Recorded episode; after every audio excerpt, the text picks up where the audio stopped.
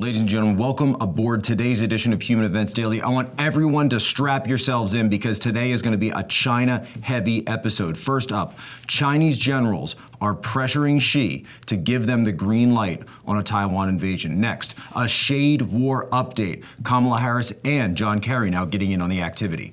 Third, we're going to deconstruct the Facebook whistleblower's faux testimony from yesterday. And finally, the Chinese economy is facing a three punch combo. We'll get all into that and more up ahead. Human Events Daily.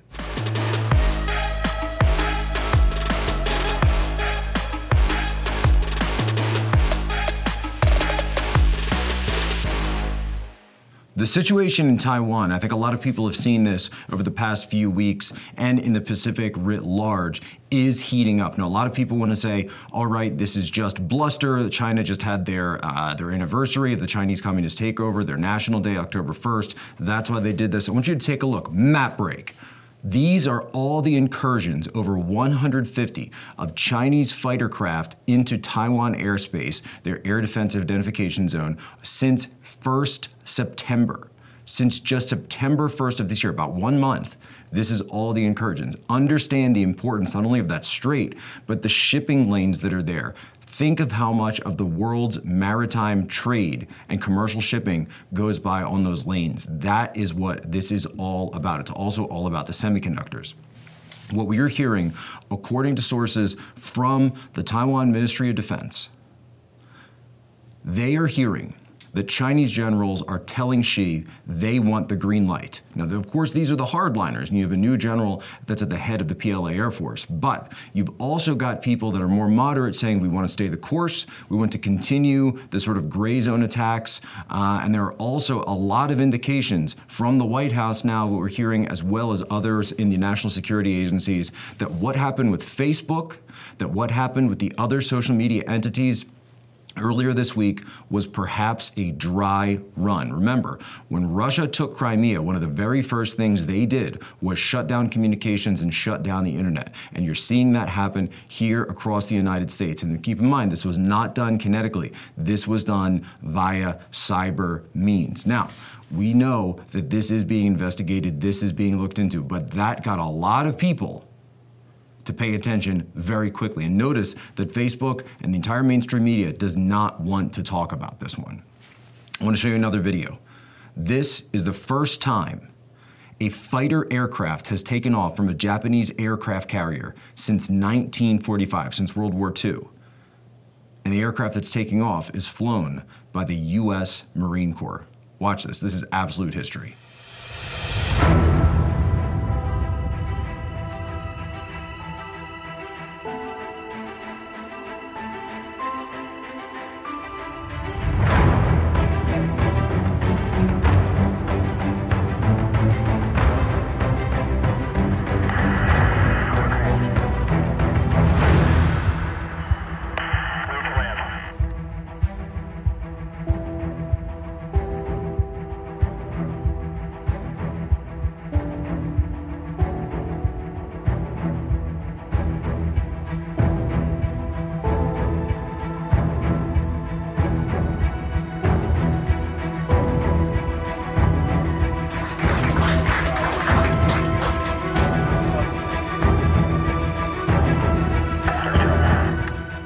So I want to show you some other images that we're getting now from the South China Sea and the Pacific. This is the new Navy partnership. It's not just the Americans, it's not just the Japanese. You've got Canada, you've got New Zealand, you've got the Philippines, you've got the Dutch, you've got a whole armada that is sailing through that South China Sea, and they're planning to sail around the Philippines and then all the way around to India because this is completely heating up. So understand what's going on. Two U.S. aircraft carrier groups, as well as the British and New Zealand and everybody else. This is absolutely historic. Now, this is the plan that was being put in place prior to this administration coming in. And so you really have a lot of tensions, and I want to show you another map of what's called the first island chain and the second island chain. These are areas of maritime defense between the US and its allies, and then China, mainland China, and what they claim. Keep in mind, mainland China claims all of the South China Sea is theirs, up to and of course including Taiwan. All of the other countries say that should be international waters. This is the point of these entire operations. Will that area of the South China Sea, including Taiwan, continue to be international waters? This major shipping route for all commercial, you don't want to talk about the blockade that's going on, the shipping backlog on the East Coast and West Coast. Imagine what happens when China takes over the entire South China Sea. That's what they want. That's their claim. That's not us saying that that's you know what we think they're going to do. That's them actually saying we are going to take they call it the nine dash line. So understand, there are people on both sides of the strait that want to go to blows over this. And you've got people right now in Beijing saying that our president in the United States is weak and now is the time to strike, just like Crimea the last time he was in the White House. Stay tuned. More on China coming up.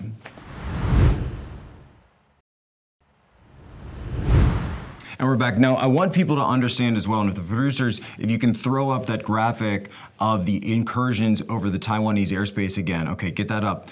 What we're seeing here is an attempt by China to provoke Taiwan into reacting, either with their AAA, their anti aircraft artillery, uh, through scrambling, and then doing something which they have done, by the way, they have scrambled fighters, counterfighters to this, in order to provoke them so that they can claim that Taiwan started the fight. Do you understand how it's a game of chicken that's going on right here? You also have Chinese state media, for example, uh, Hu Xijin, who is affiliated with Global Times. He's the editor in chief of Global Times, just tweeted this this morning. The PLA already has the ability now to liberate Taiwan at one stroke.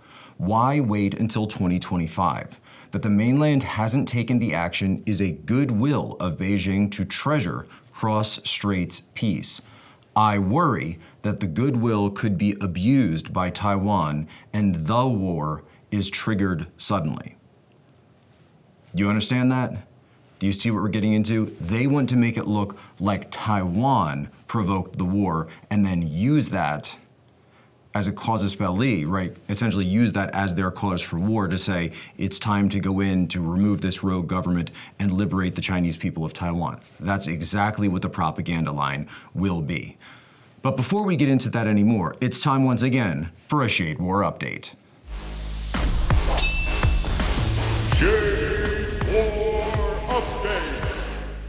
So, if you remember, one thing that we've been telling you about consistently is that the White House is split into two factions. There's Team B and there's Team K. Team Biden, Team Kamala. And Team B keeps wanting to find these various issues that look like they're not going to do very well, whether it be uh, stimulus checks, the economy, vaccines, the border, etc., and give that to Kamala Harris. Put that on her plate, make that part of her portfolio, so that they can make it look like she was the one responsible because they know it's going to turn into a crisis. The latest thing that we're hearing out of the White House is that none other than Jake Sullivan, right? You remember Jake Sullivan? He was the guy that pushed the phony Russiagate dossier, pushed so much of the phony Russiagate conspiracy theory. Now he's your national security advisor, to just enjoy that. He wants to send Kamala Harris to Taiwan as a special envoy and have her make a trip there to make it seem as if that's going to shut down. Look, I don't think that's going to happen, but Jake, you got to be a little smarter than that.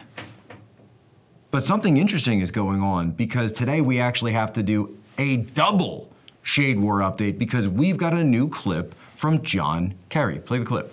And uh, President Biden asked me about it, and I told him and expressed. Uh, you told Joe Biden that it was not the right. He asked me. He said, "What's the situation?" And I explained exactly. Uh, he was. He had not been aware of that. He literally had not been aware of what had transpired. And I don't want to go into the details of it, but suffice it to say that uh, that the president uh, my president is very committed to um, uh, strengthening the relationship and making sure that this is a small event of the past and moving on to the much more important future. So, John Kerry saying this massive breach of U.S. diplomacy with France, literally our oldest ally, that Biden had no idea what was going on. And some people say, how could that be? How is that even possible? Well, in response, here's what Biden said. Play this clip. Parenthetically, when you build a charging station, it's like back in the day when my grandpa worked for the American Oil Company back in the turn of the in the 19, 1920 in that area. They went from state to state convincing people that they put allowed them to put 20,000 gallons of gasoline under the ground. They didn't want them around. Okay, that was a little joke. Obviously, Biden didn't say that. All right, fact checkers. All right, lead stories. Alan Duke, Media Matters. Obviously, Biden didn't say that in response. But let's be honest here, folks. I think the rest of the world can see this president. They can see this guy. They know he's our Yeltsin right? He's not exactly the one who's making the decisions. So when Kerry says that, and by the way, Kerry is absolutely throwing Biden under the bus, and I think it's because that Kerry can see all of these problems going on throughout the world, but they've kind of they've kind of pigeonholed him. They've they've kind of put him on the shelf in this climate position. So you've got him now going over to France, but then opining on something to do with larger Biden administration policies, essentially being that that France situation, and throwing shade, directly throwing Biden under the bus. So it's really amazing. You know, you understand what's happening here, folks. Now you have a situation where the shade war has opened up multilateral fronts. So now you've got Team K Kamala now you've got Team JK, Team John Kerry. Really, what's going on here is that you're seeing pe- more and more people speak publicly against Biden. They're not facing any repercussions for it. They're not facing any consequences. There's no accountability. And what are they going to do? Have Jen Psaki say something snarky about them at the uh, the White House briefing? By the way, do you remember when they tried to make Psaki bomb a thing? They're like, "Oh, that's a Psaki bomb," and all these like blue check libs, I call them blue anons, we're trying to make this like a, a, catchphrase. It was such a force meme and nobody says it anymore. This administration has lost the support even of their fellow Democrats. Even, you got even John Kerry, you got Lurch out there throwing you under the bus. Ugh. Stay tuned. We'll be right back. Now, I told you today we were going to be talking about China. This is going to be a China focused episode. And yet, I also have to talk about this faux Facebook whistleblower uh, who completely glows in the dark.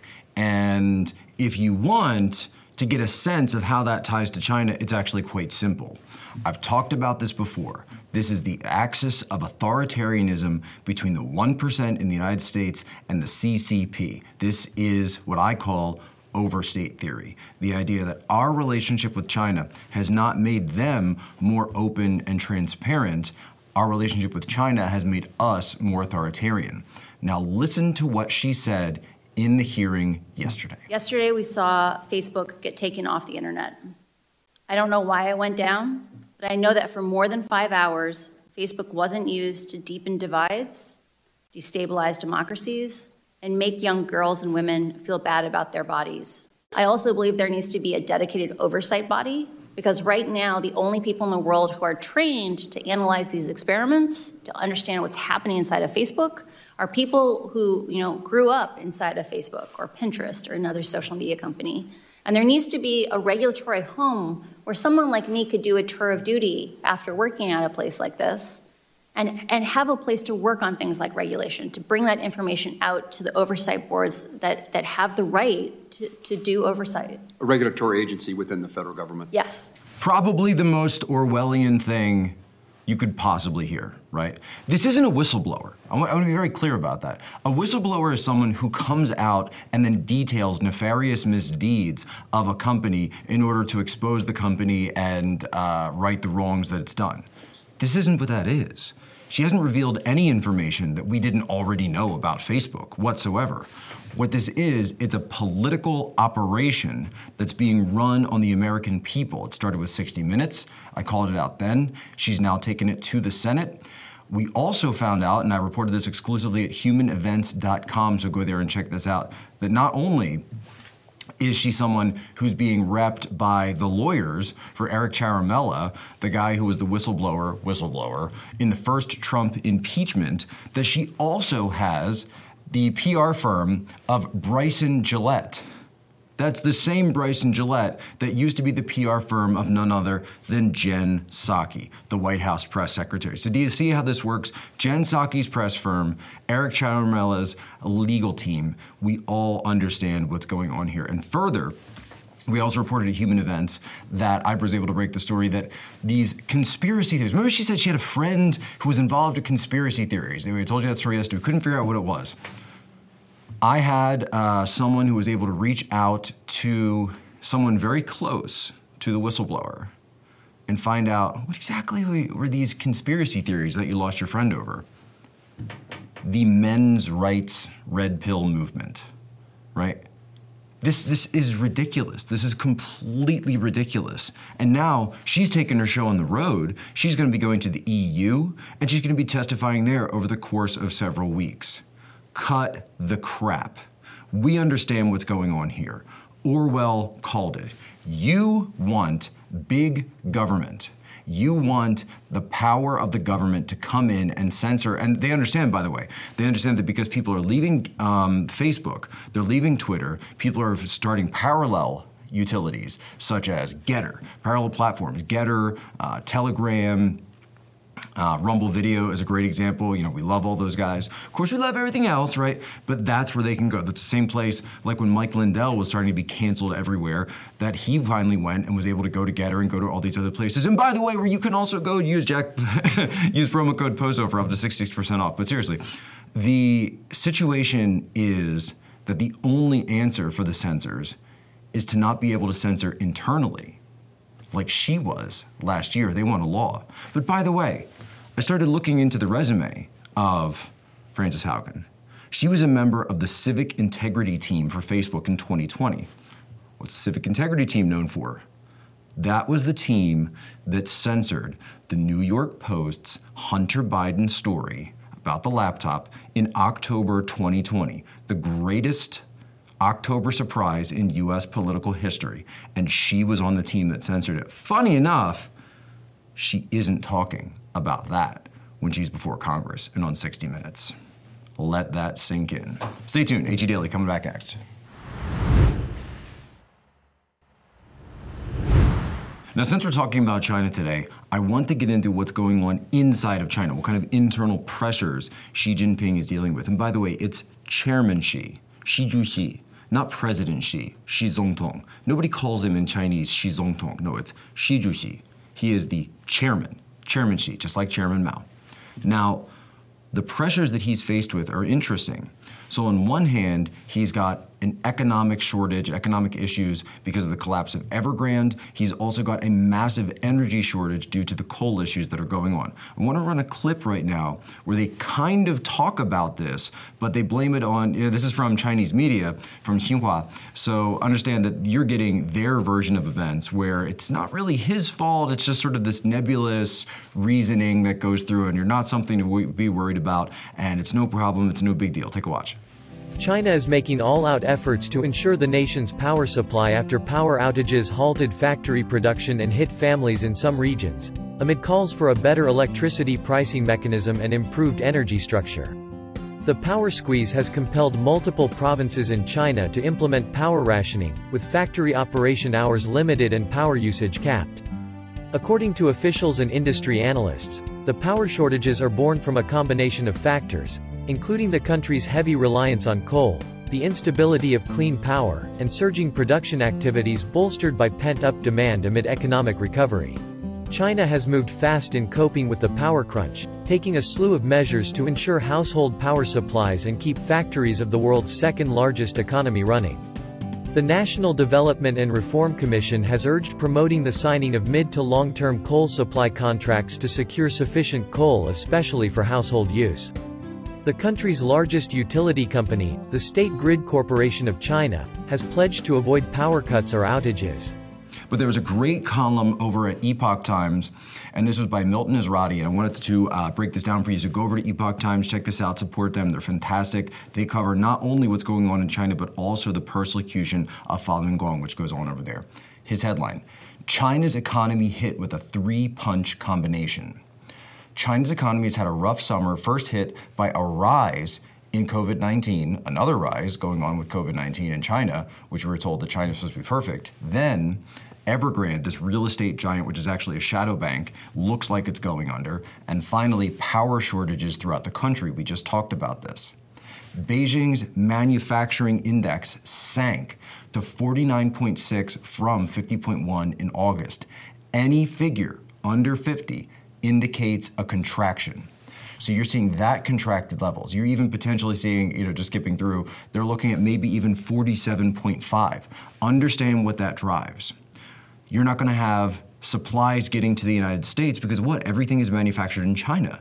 So we're not going to be, able, this is like, and we're going into fourth quarter. This is Christmas. This is everything that's supposed to be going on for retail in terms of the US. Guess what? You're not going to be able to get your products from, from China. So that means the shelves in the US are going to go bare. Then, if they also hit bigger manufacturing issues, you're going to see unemployment skyrocket in China. So, what are they doing? They're talking about Taiwan. And take a look at the Chinese box office. What's the number one movie that the CCP is pushing?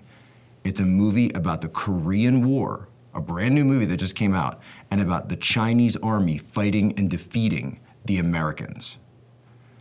Do you get what they're doing? They are trying, and Xi Jinping is trying to focus their people, the Lao Baixing and the people of China, away from their economic problems with Taiwan and America, and using belligerence as an ability to, dis- to uh, essentially get them away from, divide them from paying attention to all the problems that are happening. Thank you so much again for following Human Events Daily. Thank you again for sharing. Get this out with your normie friends. We are the Cliff Notes of War Room, the bottom line up front. Our motto here is simple be good, be brief, be gone. And thank you so much again. We're still ranked. We're actually now in the top three Apple podcasts. We've still been able to be there, even though, of course, I still do say that we're actually in the top two because that, that NBC one, that's not actually a political uh, podcast. But just thank you from the bottom of my heart. God bless to each and every single one of you for sharing this out and doing what you're doing and being a part of this audience. You are being the influence agents. Today's moment in history before we go. Today in 1981, the assassination of Egyptian President Anwar Sadat by a group of radical Islamists within his own military. Crazy. That's all the time we have for Human Events Daily. Ladies and gentlemen, as always, you have my permission to lay ashore.